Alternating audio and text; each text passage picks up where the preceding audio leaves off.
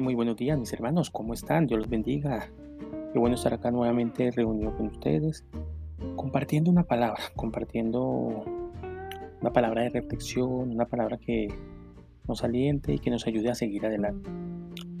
Eh, estos espacios se han, se han establecido precisamente para eso, para tener una palabra diariamente que nos aliente, que nos instruya, que nos enseñe, que nos motive, que nos ayude a seguir adelante.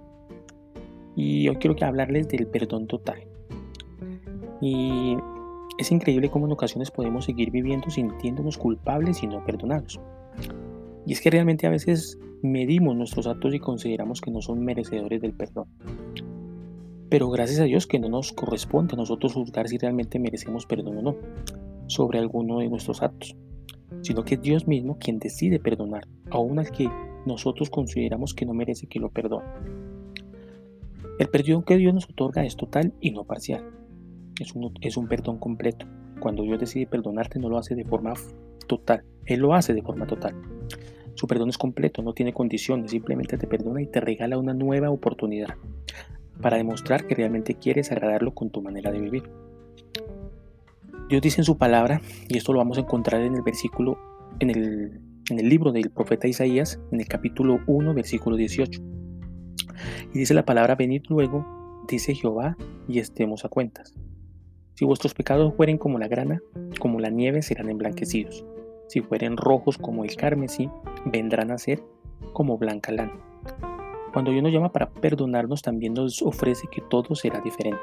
Es decir, que lo que antes estaba manchado por el pecado ahora será limpio por su perdón. Lastimosamente, y pasa mucho, eh, muchos de nosotros vivimos aferrados a lo que hicimos. Pasamos la mayoría del tiempo pensando en el pecado que cometimos y en lo malo que estuvimos y no aceptamos el perdón total de Dios. Cuando Dios nos perdona también quiere que dejemos atrás esa mala experiencia y que, y que veamos hacia adelante. Que si tuvimos esa mala fortuna y esa mala experiencia de haber defraudado a Dios en algún momento con alguna palabra, con un acto, con alguna, con alguna mala obra, Dios quiere que la olvidemos, porque primero que todo Él nos quiere perdonar, Él nos quiere restaurar también.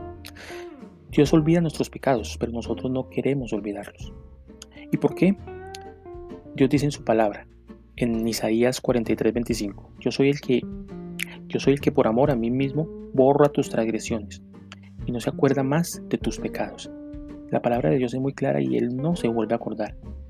La palabra de Dios también dice que Dios no desprecia a un corazón contrito y humillado. Pero ¿por qué nos pasa esto? ¿Por qué, viene a nosotros eh, la culpa? Una de las armas que el enemigo de nuestras almas usa es tratar de hacernos sentir que no hemos sido perdonados. El enemigo lanza cada dardo de fuego a nuestra mente, trae pensamientos del momento en el que le fallamos a Dios, trae voces a nuestra mente diciéndonos que somos hipócritas, que estamos perdidos, que ya no seremos los mismos, que Dios ya se cansó de nosotros. Y toda clase de pensamiento y basura con la que lo único que quiere lograr y el único objetivo que Él quiere alcanzar es alejarnos de Dios. Y es que el enemigo sabe, sabe que al hacernos sentir vergüenza, sabe que al hacernos sentir mal, sentirnos que somos hipócritas delante de Dios, nos alejaremos.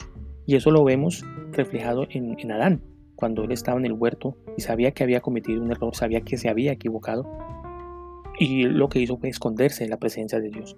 Y muchas veces pasa esto en nuestras vidas, que al cometer un error lo que hacemos es alejarnos o escondernos. Y la vergüenza viene en nuestras vidas y nos aleja de la presencia de Dios. Y Dios quiere que dejemos a un lado la vergüenza, que nos impide confesar nuestro pecado. En ningún momento Dios ha, en ningún momento Dios se ha cansado de ti, ni de mí. En ningún momento Dios nos dará la espalda, ni le dará la espalda a un alma que arrepentido. Por el contrario, la voluntad de Dios es que podamos reconocer nuestros errores, que nos arrepintamos genuinamente y que confesemos nuestros pecados para alcanzar el perdón. Dios quiere que nos arrepintamos. Dios quiere que reconozcamos que nos equivocamos. Por eso todos los días es importante que tengamos ese tiempo de devoción en el que le abramos nuestro corazón y le pidamos perdón por cualquier falla, por cualquier error, por cualquier palabra, porque eso nos va a permitir mantener una relación sana, una, una relación limpia con el Señor. El salmista David entendió el principio del perdón, que se basa en reconocer el pecado, confesarlo y no ocultarlo pues al reconocer, arrepentirse y confesar se alcanza el perdón de Dios. David lo escribió de la siguiente manera, en el Salmo 32.5. pero te confesé mi pecado y no oculté mi maldad. Me decidí a reconocer que había sido rebelde contigo. Tú, mi Dios, me perdonaste. Hoy es un buen día para dejarse de esconder de Dios. Hoy es un día para reconocer que tal vez hemos fallado y confesarlo delante de Dios. Dios es grande en gracia y misericordia y nos otorgará su perdón total. Y es que Dios conoce nuestro corazón y sabe el dolor que nos causa el haberle fallado o el haberlo defraudado.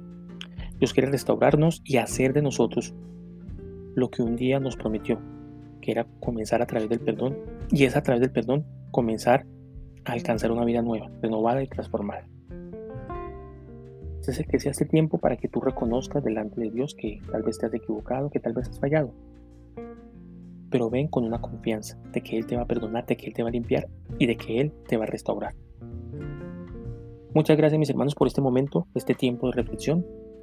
Eh, seguimos, seguimos en la obra, seguimos buscando todos los días su presencia. Nos seguimos llenando cada día más para aprender y conocer más. Compartan este mensaje, compártalo con sus amigos, compártalo para que mucha más gente conozca de Dios, conozca del propósito, del amor y del perdón de Dios. Dios los bendiga.